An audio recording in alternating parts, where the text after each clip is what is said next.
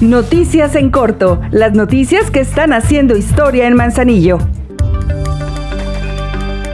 La presidenta de Manzanillo, Griselda Martínez, visitó el tradicional barrio de La Pedregosa, en donde dio el arranque de los trabajos para la rehabilitación del tanque elevado y para la sustitución de la red que provee del vital líquido a las y los vecinos. Esta obra tendrá una inversión superior a los 792 mil pesos y resolverá los constantes fugas de agua. La alcaldesa destacó que con esta obra, que forma parte de las 300 que entregará este año, se beneficiarán de manera directa 2.093 habitantes.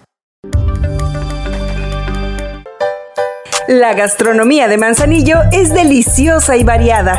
Nos hemos propuesto rescatar y preservar esas recetas que nos dan identidad y nos permiten compartir parte de la riqueza cultural con el resto del mundo. Si en tu familia preparan deliciosas recetas manzanillenses, les invitamos a participar en el evento gastronómico Nuestras Raíces. Consulta la convocatoria en las redes sociales del ayuntamiento. Por amor a Manzanillo, seguimos haciendo historia.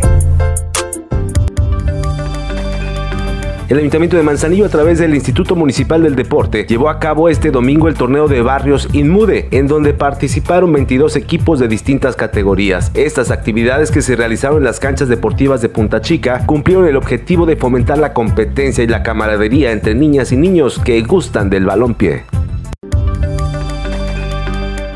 Para seguir con el programa de un manzanillo limpio y organizado, el ayuntamiento, a través de la Dirección de Participación y Desarrollo Comunitario, la Brigada de Embellecimiento Urbano hace la reparación de las tapas de registro que están dañadas sobre el trayecto de la Avenida México. Con estas actividades se generan mejores condiciones para una segura movilidad de los miles de peatones que a diario caminan por ahí.